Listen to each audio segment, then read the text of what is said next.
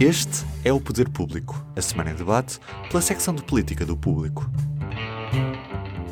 Sofia Rodrigues. Leonete Botelho. São José Almeida.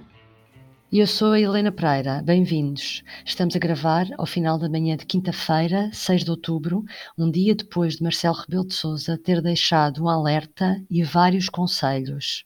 O recado pode ser para o governo. Erros, omissões e incompetências fragilizam e matam a democracia disse Marcelo, e os conselhos de que ninguém é eterno e que hoje Portugal está muito melhor apetrechado para lidar com populismos e radicalismos do que há precisamente 100 anos, data da Primeira República, que acabou por terminar em ditadura. Sabemos que não é suficiente termos democracia na Constituição e nas leis. Importa termos democracia nos factos. Sabemos que os que governam tendem quase sempre a ver-se como eternos e a fechar sobre si próprios. E os que se opõem, quase sempre a exasperarem-se pela espera, vista como eterna, no acesso ao poder. Sabemos que, no entanto, nada é eterno em democracia. Nem os presidentes, nem os governos, nem as oposições. Sofia, começo por ti, que estiveste ontem na praça do município a ouvir o Presidente. Qual achas que é neste momento a grande preocupação do, de Marcelo Rebelo de Sousa? A subida da extrema-direita? E achas que fez bem em dedicar-lhe esta atenção? O, o discurso do, do, Presidente da República neste, neste 5 de outubro aponta, aponta para isso, para, para uma preocupação com os populismos, com, com a ascensão da, da extrema-direita, um, ele deixou de facto alertas sobre um, os riscos que pairam sobre a democracia, um, o que é que, uh, sem evidentemente ser muito, muito específicos, mas muito específico, mas acho que toda a gente percebeu uh, os, os, recados uh, sobre os erros, as omissões, aquilo que pode fragilizar a democracia, que pode levar a que os, os, eleitores uh, percam uh, ainda mais confiança na, na, nas instituições, nos, nos políticos. Um, e esse, esse, esses alertas um, não são evidentemente novos, mas eu acho que têm por trás uma preocupação com a, com a extrema-direita, e aliás o, o, o Chega tem, tem vindo a subir nas, nas sondagens. Uh, já o discurso de, do Presidente da Câmara de, de Lisboa um, foi um discurso de, de, de líder da, da oposição. Um, foi feito em frente ao líder do PSD, portanto, ao líder da oposição, mas Moedas quis deixar claro as suas. Impôs hum, uma espécie de metas ao governo, eh, exigiu ação, eh, deixou um caderno de encargos com áreas específicas onde ele defende que o governo devia tomar eh, decisões na saúde, na transição energética, na habitação. Portanto, foi um, um verdadeiro líder da, da oposição numa, numa sessão onde o líder do PSD está presente, mas não, não discursa, não intervém. Carlos Moedas aproveitou bem o, o palco, por assim dizer. Exato. Leonete, eh, Carlos Moedas falou para o governo, Marcelo também, quando criticou aqueles que governam e que tendem quase sempre a ver-se como eternos e a fecharem-se em si próprios. Uh, isto é uma espécie de banão ao governo? O governo precisava deste banão?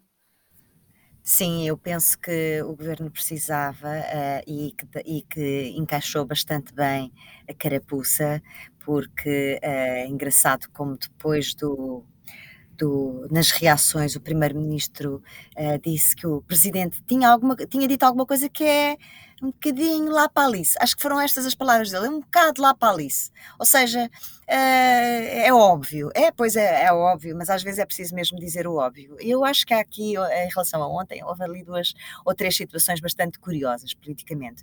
Uma é que alguns analistas dizem, e eu concordo, que de alguma forma Marcelo e Moedas trocaram um pouquinho de, de, de lugar e eu não, não me admira absolutamente nada que tenham conversado sobre os, os discursos. Não é a primeira vez que isso acontece e que, que é, é notório que, que Marcelo de alguma forma combina com o, a outra pessoa que vai discursar. Aconteceu muitas vezes no 25 de Abril com Ferro Rodrigues, por exemplo. Havia alguns recados que se percebiam que eram preocupações de um transmitidas por outro. Portanto, não, não me custa absolutamente nada uh, perceber que eles terão falado sobre os sobre os tópicos dos discursos. Uh, claro que o Presidente lembrou, e, le, e, eu estou a ver a cara do, do Primeiro-Ministro quando o Presidente disse isso, que, que, cada um tem os seus poderes, descreveu os poderes de cada um dos órgãos de soberania e, e descreveu o poder do Presidente da República, de dissolução da Assembleia da República. E o presidente e o primeiro-ministro estava com, nessa altura ficou com uma cara ainda mais fechada, bastante mais fechada do que do que sempre. Portanto, sim, houve ali muitos recados uh, em todo o, o, panorama político. Eu penso, uh, eu tenho vindo a, a, a, a, fortalecer a convicção de que Marcelo tem um grande pesadelo para o fim do seu mandato. E esse pesadelo é como ele acaba o mandato em 26, que é o ano em que há novas presidenciais e em que há, uh, supostamente, se o calendário se mantiver, eleições legislativas, o pesadelo do, do, de Marcelo parece-me que é acabar o mandato, depois de um mandato, um início de mandato com uma geringonça, com um país a crescer, com um tempo de todas as esperanças, com um governo de direita, que embora seja a sua, com extrema direita lá dentro, e com um militar na presidência da República. E este cenário é, é um pesadelo de Marcelo Rebelo de Sousa. Uh, e portanto acho o militar estás a falar de Gouveia Melo. Exatamente. Este seria, que, seria o, pesadelo, que... o pesadelo, o quadro de pesadelo de Marcelo Rebelo de Sousa é, é este. E, e, e, penso que se compreende. De qualquer Exatamente. forma, de qualquer forma, uh, Marcelo foi bastante parcimonioso na distribuição de avisos tanto para o governo como para as oposições. Uh, e falar da extrema-direita, uh, lembramos que há, ainda antes das eleições de 2019, Marcelo fez um discurso só sobre a extrema-direita que o Primeiro-Ministro considerou pintura abstrata. E pronto, acho que isto diz tudo, é preciso ter atenção, apesar de Marcelo falar vezes demais, nestes momentos ele faz avisos realmente importantes e é preciso tê-los em conta. Sim, normalmente o 5 de outubro é sempre uma data importante para os presidentes uh, expressarem uh, as suas preocupações ou as suas prioridades. São José, este foi o primeiro 5 de outubro desde a tomada de posse de um governo, de maioria, deste governo de maioria absoluta, e como é que viste o discurso e as palavras de Marcelo? Uh, foi um bocadinho também para equilibrar a maioria absoluta? Bom, um, o discurso, como disse a Leoneta, é óbvio que falou de coisas óbvias, é? é? óbvio que era óbvio. Mas a situação que se vive hoje em dia no mundo e nas democracias, um, com o crescimento exponencial de partidos de extrema-direita e, e, radicais de extrema-direita cavalgando o populismo, uh, obriga a que todos os dias falemos do óbvio não é? Porque, e, e, eu acho que é esse um pouco o papel do Presidente da República, um, alertar para os riscos uh, do sistema democrático, é evidente que a democracia nunca é perfeita, que foi no fundo o que o Presidente disse, mas ela rega-se todos os dias. E quando vivemos num momento como vivemos, em que de facto há uma exploração uh, populista de casos e casinhos, de, de, de, de, coisas que parecem casos e casinhos, mas que não são casos e casinhos, porque são uh, uh, as notas diárias uh, que saem para a população sobre como se exerce o poder, não é? E uhum. sobre uhum. o respeito pela, pela, pela, ética e pelo, e pelo bem comum um, ehm, que todos os políticos devem ter e que muitas vezes eh, a percepção que a população tem é que lá estão eles outra vez a fazer mais do mesmo, a tratar de si e não do país. Pronto. E este clima, este clima que acaba por adubar e ser adubado por este crescendo de populismo, eh, eh, pode pôr em causa a própria democracia. Está a pôr em causa já a própria democracia. E é por isso importante, e acho que o discurso do presidente foi importante nesse sentido.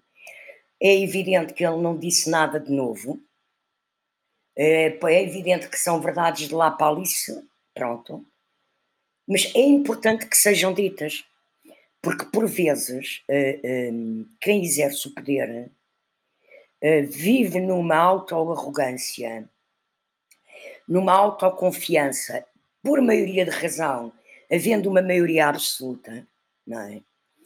que obriga a que haja sinalizações. E nesse sentido, acho que a importância do discurso do presidente foi mais uhum. uma vez sinalizar para os riscos do sistema. É? Se nós olharmos para as eleições na Europa, eu admito perfeitamente o que a Leonete disse, de que haja um, um pesadelo na cabeça de, de, de, Marcelo Rebelo de Sousa, de que a seguir a ele, ele sai ainda com um primeiro-ministro do PS, que é o primeiro-ministro com quem entrou. Pronto. Mas, mas, e essa, pronto, se o ciclo se, se concretizar, e não vejo porque é que a espuma dos dias pode levar o ciclo a não se concretizar, penso que a única coisa que pode levar o governo a cair é mesmo uma crise económica grave. Mas, uhum. um, mas uh, uh, uh, ele antevê, não é, com a velocidade com que isto cavalga na Europa, ele pode temer que o PSD venha a ser engolido pelo Chega já daqui a quatro anos, não é? Uh, e isso é de facto um quadro uh, que eu percebo que para um democrata como é Marcelo Rebelo de Sousa que seja assustador.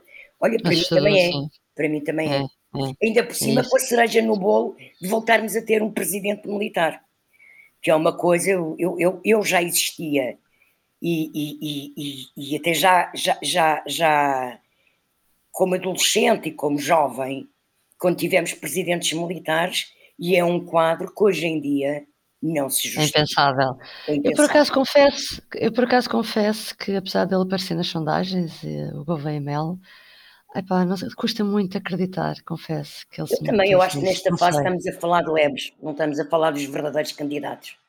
Mas pronto, quando chegar à altura... Ou então é um wishful thinking, não é, é meu, se calhar.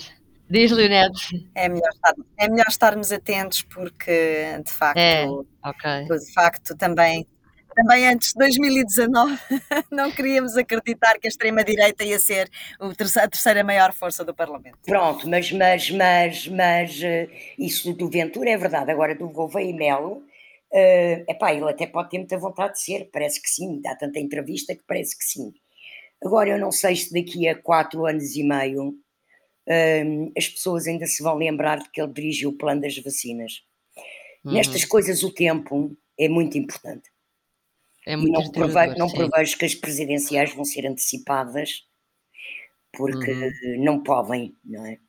A não ser por um motivo de força maior. Uhum. São José, vou aproveitar uma coisa que tu disseste eh, para, lançar aqui a nova questão à Sofia, que era a questão do ciclo, dos ciclos políticos. A última sondagem do Expresso dizia que quase metade, 49%, dos inquiridos considera a prestação do governo má ou muito má. Uh, se as eleições legislativas fossem hoje, o PS não conseguiria ter a maioria absoluta que teve. Uh, o que eu perguntava é: esta perda será recuperável ou estamos perante uma, uma inversão rápida de ciclo? O que é que tu achas, uh, Sofia? Eu, eu, acho que, eu vou dizer o óbvio, eu acho que ainda é cedo, porque para arriscar, acho que é certezas, porque vivemos mesmo num tempo de muita incerteza e num tempo muito, uh, muito acelerado. Agora, é indiscutível que o governo está a passar uma fase má. Uh, eh, que até quem vê de fora até pode achar estranho, porque um, é um governo com, com seis meses, com uma maioria absoluta, um, legitimado, portanto, um, por vezes é difícil compreender porque é que uh, há aqui esta, esta turbulência uh, e estes casos, uh, não, se, não se percebe bem, quer dizer, haverá certamente vários, eh, vários fatores para, que podem ajudar a, a, explicar isso. Eu acho que um deles é que hum, não há muita gente a acreditar, incluindo no seio do governo, que esta legislatura chega ao fim. E isso pode criar, pode, minar, pode estar a minar uh, uh, a estabilidade de, de, do governo. Por outro lado, também pode estar a acusar um certo, um certo cansaço, uh, não só pelos anos de, de, de governação, mas porque tivemos uma pandemia, não é? e agora temos uma guerra e, e isso pode, pode acusar algum, algum cansaço e pode ser, e pode ser por aí, pode, podem ser fatores que podem ajudar a explicar esta, esta fase de, de instabilidade. Um, por outro lado, também não, não se percebe ainda, eu creio que ainda é cedo para, para se conseguir perceber se o, se o PSD vai recuperar o terreno ou, de forma mais uh, consolidada um, e que os portugueses possam ver o PSD como, uh, como alternativa. É cedo para perceber. O PSD está mais assertivo, está mais combativo. Um, Esta última sondagem que eu referi dava realmente a iniciativa liberal e o Chega a, consolidarem-se, não é? Sim, há várias sondagens em que o Chega se, se consolida e, essa, e esta eh, digamos, esta aproximação, esta. Não é bem uma aproximação, é mais o abrir a porta ao Chega por parte do PSD. Eh, vamos ver que custos é que isso tem, não é? Vamos ver que custos é que isso tem nas, nas sondagens. Porque eu creio que o líder do PSD, quando, quando tomou esta decisão de apoiar uh, diretamente um, um, um, candidato do Chega à vice-presidência da Assembleia da República, uh, creio que a intenção dele era conquistar algum eleitorado moderado do Chega, não é? Que se calhar até era do PSD e que momentaneamente ou transitoriamente fugiu ali para o Chega. O problema é saber que eleitorado ao centro é que ele perdeu, ou pode vir a perder, não é? E há quem veja essa, essa conta mais desfavorável, ou seja, ele pode vir a perder mais do que ganha, do que ganha uh, com a conquista uh, mais, uh, mais à direita. E eu acho uhum. que, é, que, são essas contas que se vão perceber no, nos próximos meses e anos, eventualmente, não é? Até, até que haja eleições e até, primeiro, até que haja eleições dentro do, do, do próprio PSD, que são em, em maio de 2024. Sim. Por outro lado, uh, voltando ao governo António Costa, percebe-se que uh, o Primeiro-Ministro está uh, a apostar muito neste acordo que está a negociar na concertação social como forma de responder um, aos problemas das pessoas e também politicamente tentar agradar e, e sair por cima desta situação de, de, de crise. Um, Leonete, um, achas que ainda é possível haver um acordo realmente? É um acordo de. O governo chama-lhe acordo de rendimentos e competitividade. Uh, os, os, patrões chamam-lhe acordo de competitividade e rendimentos. De qualquer forma, achas que ainda é possível haver um acordo rapidamente até segunda-feira, que é o dia em que vai ser entregue o Orçamento de Estado? Uh, notei pela entrevista de António Saraiva ao público e à Renascença, dada a ti, aliás, Helena Pereira, que há um grande otimismo da parte, ou melhor, há uma grande abertura da parte dos, uh, dos patrões. Mas só voltando um bocadinho atrás, e até porque isto está tudo ligado, a única sondagem que o PS aparece com maioria absoluta nas últimas eleições foi na sondagem à boca das urnas. Nunca nenhuma outra lhe tinha dado. Portanto, Sim, as sondagens revelam, sobretudo, a verdadeira a, a, intenção de voto e o sentimento de cada momento. Porquê é que o, PSD, o PS teve maioria absoluta? Acho que já todos uh, dissecámos isso bastante, em grande parte pelo medo de, de, que o Rui Rio fizesse um acordo de governo com a extrema-direita, que foi coisa que ele não conseguiu uh, uh, clarificar durante a campanha. É estranho que Montenegro comece por cometer os mesmos tipos de erros. Mas voltando ao acordo de competitividade e rendimentos, e vou adotar a linguagem dos patrões, havendo esta abertura dos patrões, uh, seria mesmo muito importante na nossa conjuntura atual que houvesse um acordo. Seria, não sei se o governo vai conseguir ou não, e sobretudo, não parece que os sinais sejam positivos, na medida em que aquilo que mais poderia interessar aos patrões, que era a, a, a redução global do IRC, uh, que provocou aquelas, uh, aquelas confusões dentro do governo com o Ministro da Economia e o Ministro da, das Finanças a dizerem coisas diferentes. E, portanto, eu estou, uh, vejo com alguma dificuldade o que é que o governo estará disposto a dar, porque não parece estar disposto a dar grande coisa a ninguém, nem aos privados, nem aos patrões nem sequer aos públicos, vamos ver bem, quer dizer, mas esses os funcionários públicos eventualmente serão os que terão as coisas mais garantidas. Portanto, não sei, tenho muitas dúvidas. Uh, seria muito importante para o país que, num momento de tão grande instabilidade, pudesse haver um acordo destes que nos desse a todos uma certa estabilidade para que o país consiga. Uh, ser uma barca segura no meio da tempestade global que vivemos, não é? Uh, portanto, seria muito bom, seria mesmo de facto excelente, mas uh, tenho muitas dúvidas, de facto tenho. Uhum. Em breve saberemos, porque para a semana, quando voltarmos, já haverá orçamento e já haverá ou não acordo em concertação social. São José, nesta entrevista, uh, António Saraiva conta realmente alguns eh, bastidores também, porque ele realmente explica que a baixa transversal de IRC que o Ministro da Economia anunciou estava de facto a ser negociada e o governo estava de facto empenhado em conseguir fazer isso e que foi uma, um mau timing escolhido pelo Ministro da Economia que no fundo estragou tudo. António Saraiva é muito claro a contar todas essas conversas.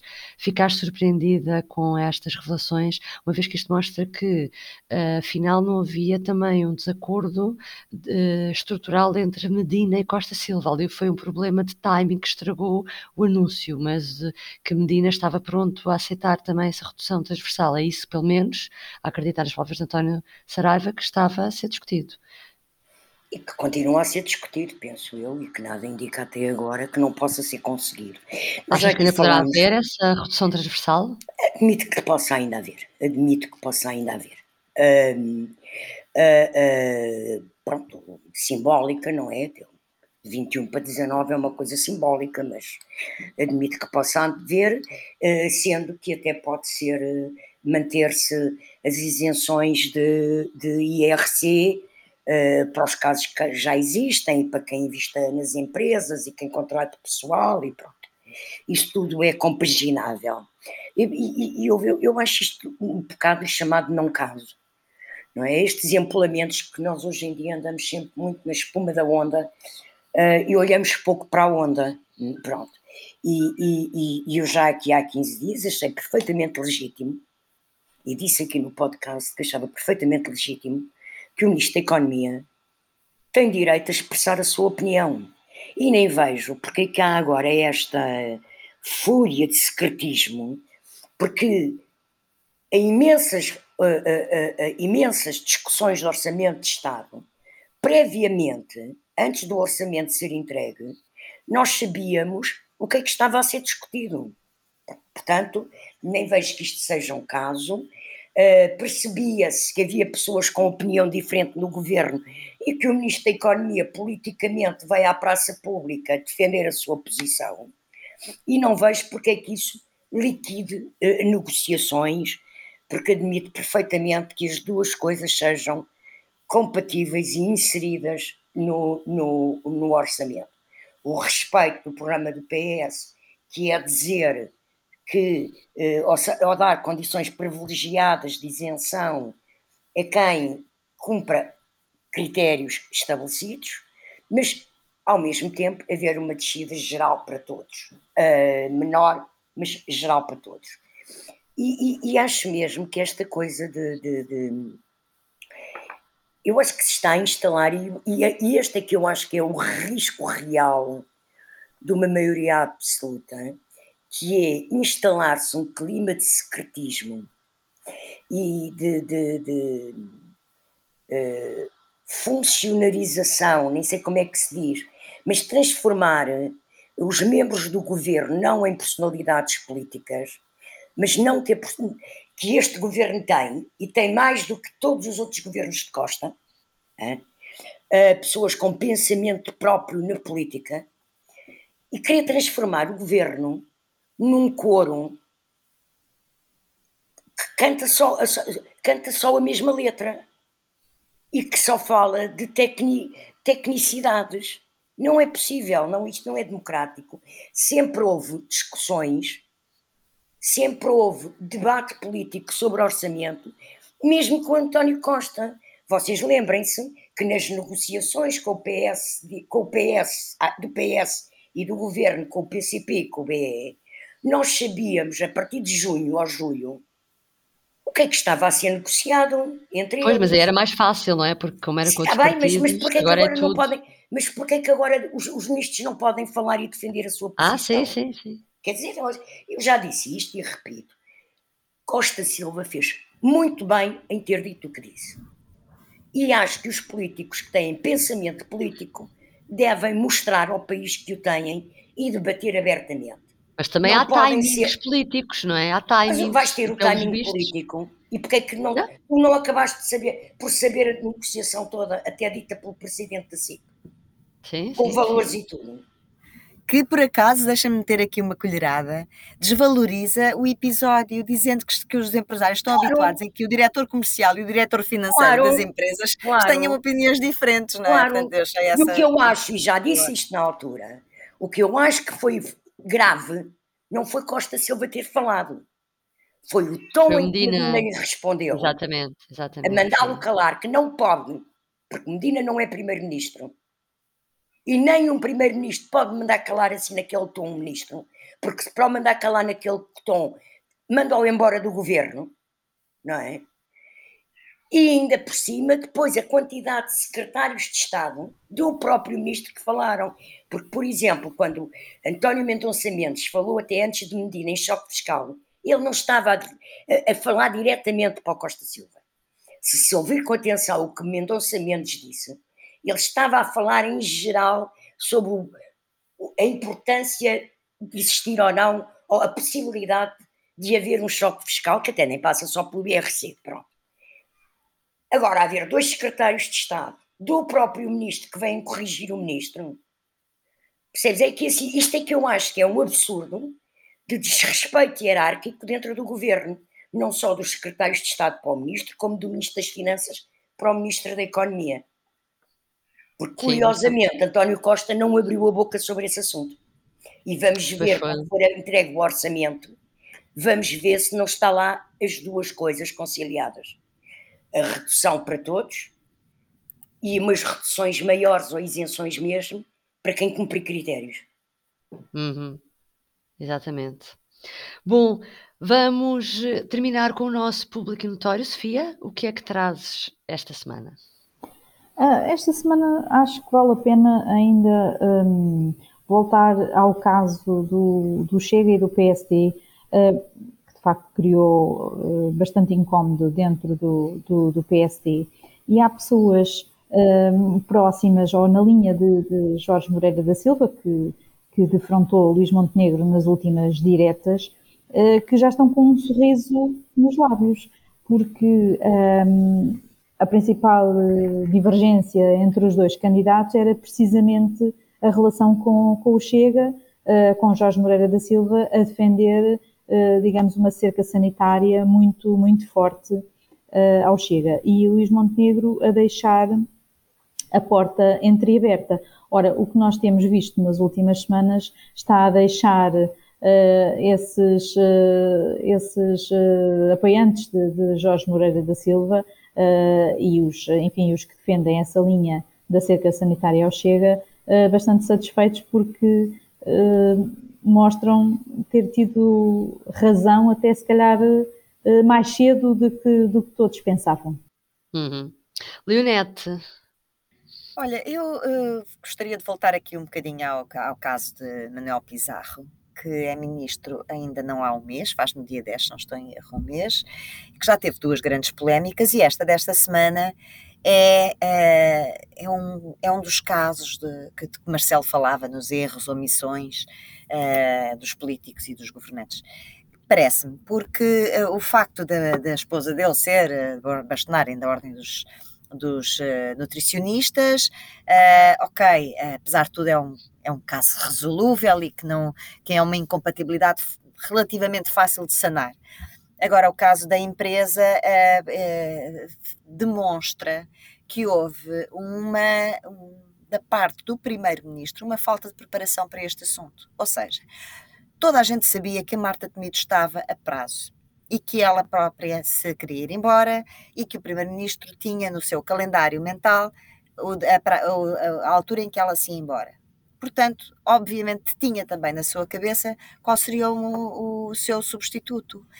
E, portanto, o que não faz aqui sentido é que, por causa de um T0, peço desculpa, mas é a sede da empresa Manuel Pizarro Limitada. 28 metros quadrados. É, exatamente, ou 28 a 38, mas quer dizer é um T0. Ou não, isso, não, desculpa. passa disso. uh, por causa de um T0, que como todos nós sabemos, uma escritura pública não se faz numa semana, e não se faz, de facto, não, não se vende um imóvel e não se faz uma escritura pública em menos de um mês neste país, e um mês é de facto uh, muito apertado.